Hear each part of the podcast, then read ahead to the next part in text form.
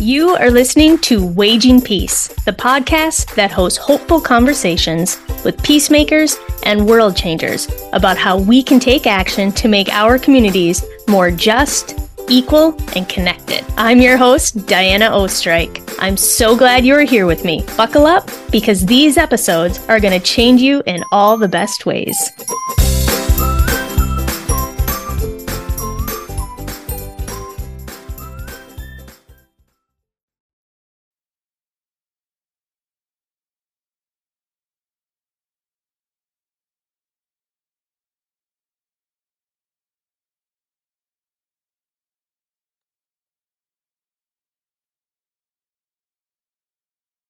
Hello, we are interrupting the regularly scheduled podcast because I think it is so important to talk about what is happening in Gaza and Israel right now. And I know for many folks it is everywhere and then for other folks um it's something that they we they feel so far away from and it is heart wrenching to watch. And so it's something that you avoid. So my challenge is in the next 15 minutes, we are going to dive in to how do we talk to our kids about war and specifically how do we talk to our kids about the violence that is happening right now? And I think there are two instincts that as a parent and as a person we generally have, and also as a war veteran, I know these instincts. And when something when something incredibly horrific is happening, it is a normal human response to fight or to flight. And so that's just how our bodies are made that we will instinctively run towards something or run away from it. And neither one is anything more valuable or less valuable than a human instinct. So, as people right now, we just want to acknowledge that some part of us may want to run towards it, and then another part of us might want to ignore it. But neither one of these things serves our children well. And so I want to center the dignity of our children right now at any age and also the future that we are building. So, in order to build a future, we need kids who are being respected enough and cared for enough to be welcomed into the reality of what our world is living through right now. They are part of our community, they are part of our worldwide uh, team humanity of 8 billion, and it does not serve them to ignore them when we're talking about hard things. So everything is age appropriate, but what I want you to know as someone who lived through a war, I waged war Uh, I was part of the preemptive strike in the Iraq War from 2003 to 2004. So 397 days, I waged war. And when I came home, I had two beautiful babies really fast because when you don't know if you're going to live until lunchtime, things get real clear. And me and my partner knew that we we knew who we were and we knew what we wanted. So I came back for more and we got engaged like three months later, married in six months. We're pregnant with our first baby by a year. We're adding to our family by adoption when our first was like eight months old, but it was all intentional. So I have been talking to my sons about war for since they were toddlers because if you've ever had a toddler, they get into the gun phase really fast. And that happened for us also. So they were small and they were into the gun phase. And then they were also potty training. So we had a lot of quality time. So I was having these conversations about um, what's war, mommy? What's a gun do? What gun did you use? Did you kill anybody in the war? Because kids have no filter. And in the truest sense, they understand that guns kill. So I had those conversations really young, and you can read about them and laugh with me and be horrified with me in my book. It's like chapter four that I go through the the adventures of that time. But it was also really foundational for me because I knew that unlike many parents, I could not escape the conversation.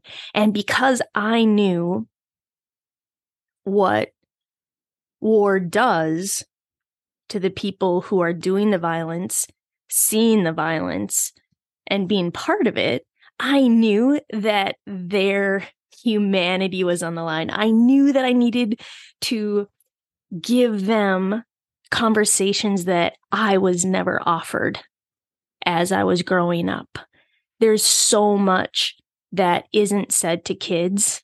And I believe that they deserve their hearts, their souls, their minds, their bodies. They deserve to be told about some things that are in their world because they're picking up on it. Whether you you boldly unapologetically say what's happening they they understand things are happening. So my encouragement is to have the conversation and it can be age appropriate but do not ignore it. Um because what we lose are kids who are wholehearted and aware of their power for good. And those are two things that are essential for resilience in kids. They need to be aware of what is happening with words because otherwise their body feels it and they know something is off, but they don't know what. And that can be scary and hard. When it's spoken up about, there's a relief to that because what they're feeling on the inside is matching what is being told to them on the outside. And secondly, when they know they have a power for good, that creates resilience and it knits them into the community of humanity, that they matter and they have power for good and they have power to show up when things are hard. And that all roots them in a belief that the world is good. And even when it's not, they have the power to make it good. So that's kind of the foundation of what to do. So when I first started talking about war with my kids, they were like two and three. And their first March they ever went to was probably when they were in kindergarten and first grade. It was in 2014 when Michael Brown was killed in Ferguson, and his mother asked everybody to say his name and to honor him. And so that was the first time they had been out at a vigil. Um, vigils can be prayer, they can be prayers, they can be protest, but it always involves a community coming together to acknowledge a loss, typically to violence, and then also to link arms and say that that life mattered and we as a community are stronger together. And typically there's always I feel like this little light of mine and Amazing Grace tends to be sung at these events, which is wild because if you come from a churchy background, those are the songs that um, we sing in Sunday school. This little light of mine, and it is powerful. So we started going to things when they were pretty young, and now they are in high school. So talking to high schoolers about what is happening in Gaza and Israel is much the same that you would at different ages. So I always start with, hey, there is fill in the blank of what's going on. Right now it's Israel and Gaza. And I say, hey, I have no idea if you've heard about this, but there is something happening. Fill in the blank what what have you heard?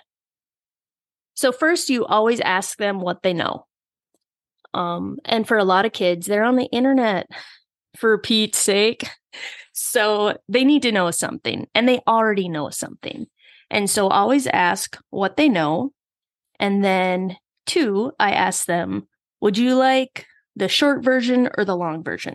And for each one of my kids, they typically ask for something different. So make so that's giving it's checking in with them to know what they want to know and what their capacity is to know at that minute. And that is a way to honor their personality, honor just where they're at with it, and give them options.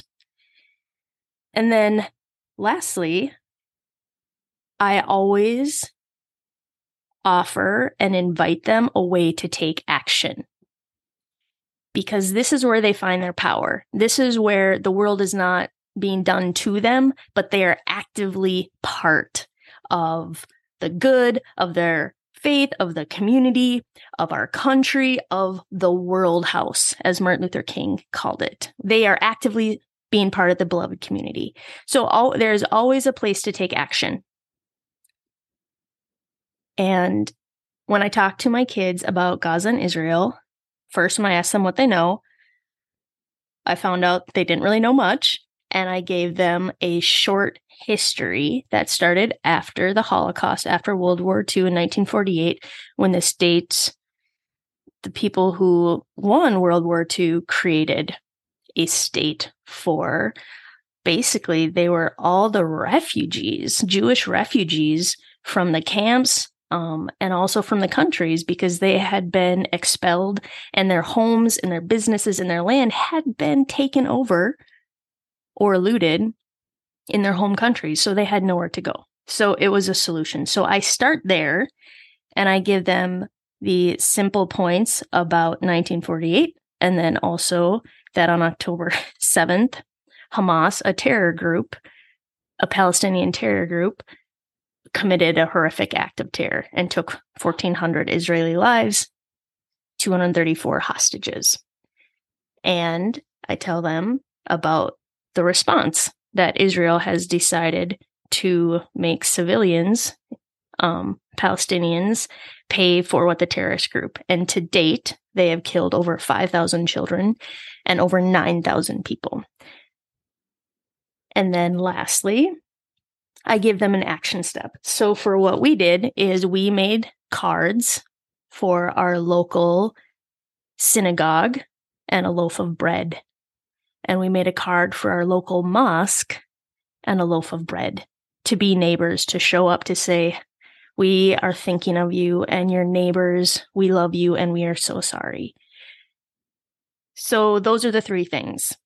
Ask them what they know and then give them age appropriate information, the short version or the long version, and then give them an action step. I think it's really important, and I think we can do it as parents and we can do it as a community. And when I was growing up, I think that here's the biggest truth I know we either arm our kids for peace or they will be recruited for the next war the next culture war, the next religious war, the next political war. I definitely had been recruited to political and religious wars before I was 18. So by the time I got deployed to Iraq, I already knew that I couldn't find Iraq on a map, but I knew somehow that invading this country was justice, that if we took lives, it was righteous, it was on behalf of our God and our country and the good guys. Now, being in war is where I saw that not much of this stacked up and not much of it was true. And we now know there were no weapons of mass destruction. We now know that the perpetrators of 9 11, 15 of them were from Saudi Arabia.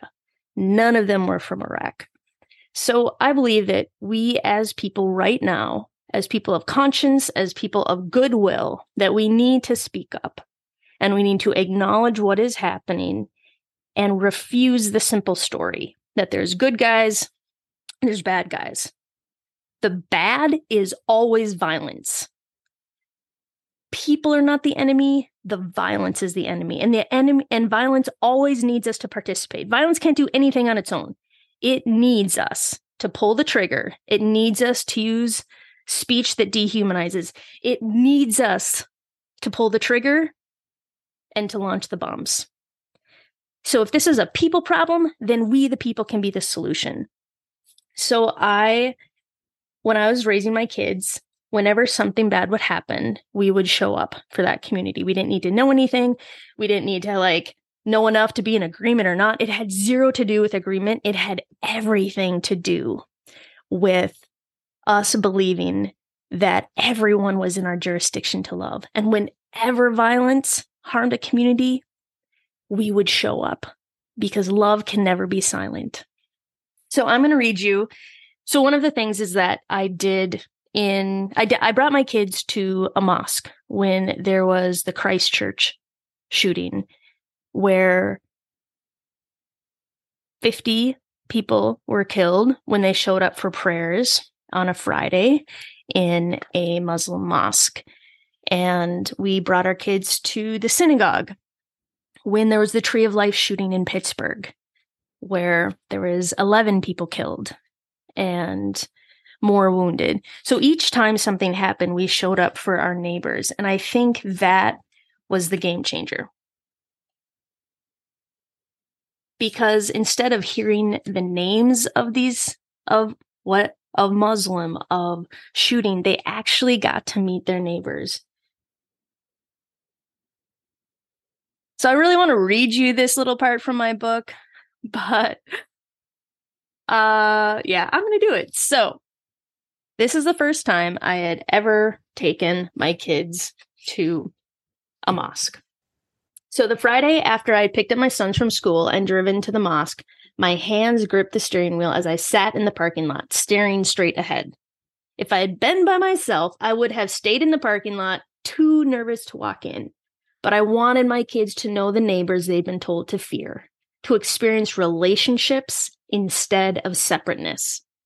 Turning to look at my older son in the back seat, I caught a little hint of his bravery, and I cracked my car my car door open.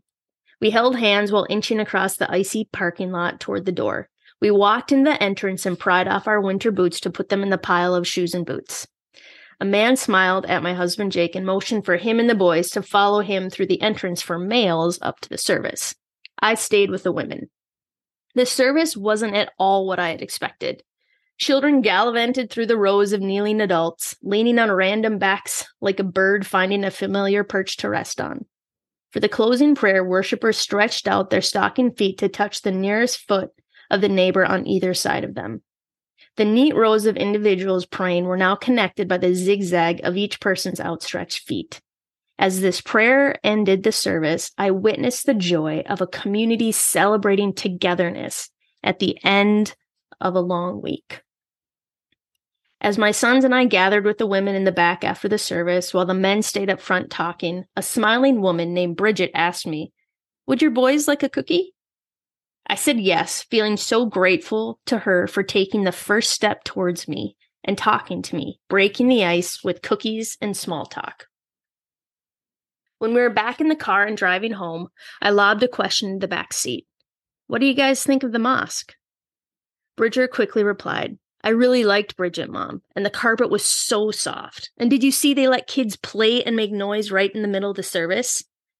You liked Bridget because she gave you three cookies instead of one, Bridger. I knew my sons, and food was their currency of friendship. The moment we walked in, our sons had been surrounded with welcome. I was so surprised by how much it moved me to see children so celebrated in a place of worship. I felt wrapped in love just watching these women make a de- big deal over my shy sons. Now I knew that when my sons heard the word Muslim or mosque, they would think of Bridget, a face instead of just a word, Muslim meant something to them now. It meant neighbors and friendship. That was the first time they had ever met one of their neighbors who also happened to be Muslim. So I think that we have a chance to not only remind our kids that the same the hate that exists, we can always identify and call out because it harms our neighbors. Anti Semitism is wrong, and we call it out every time because it harms our Jewish neighbors. Islamophobia that causes hate crimes against our Muslim neighbors is always wrong. And we we call it out and we show up together. And anytime we hear hate rhetoric, no matter what the person's faith is, whether they are Christians, Buddhists, atheists, we don't care. If they are using words that are violent towards our neighbors, we call that out too. And I think this this is a simple way that we anchor our children in our communities and they know what's happening in the world, but we also equip them to know that when they see these things, that good will always overcome the darkness, the badness, that they can always use their voice for good because they're going to watch us as adults boldly talk about the harm of violence and hate and also what we do when we see it. So, this is how we wage peace. This is how we activate justice and we instigate joy by committing courageous acts right where we live. So, continue to look for ways to talk to your kids about what's going on in Gaza and Israel. These are things that we don't want them to be 20 or 30 and have amnesia where they have no idea what their neighbors were going through, that they have no idea that there were hate crimes in the US right after October 7th, that they have no idea that 9,000 Palestinians have been killed, that they have no idea that 1,400 Israelis were killed in a terrorist attack. These are part of our human story of violence, and we can unmake that same violence. So I want to thank you for being brave. It can be a small thing. It can be a card, a loaf of bread. It can be one conversation.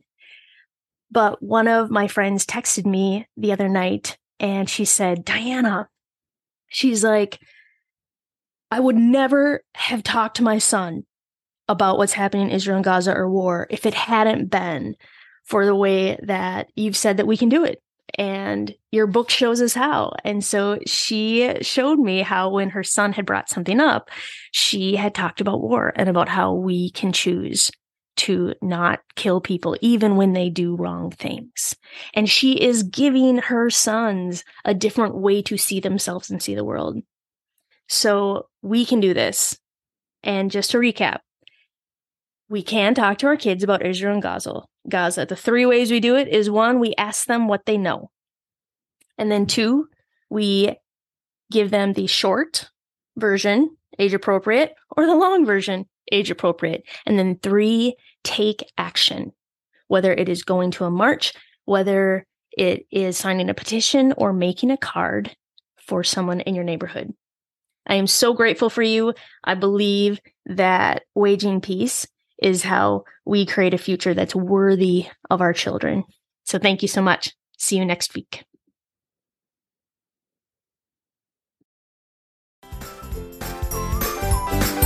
You've listened to the entire episode. Big high five and a hug. Know someone who needs to be reminded that they matter? Share this episode and leave a review on Apple Podcasts and Spotify because we need to find our people and our people need to find us. We're a community of courage activators shouting for you to pull up your seat at the peacemaking table because you are exactly what our world needs. See you next time.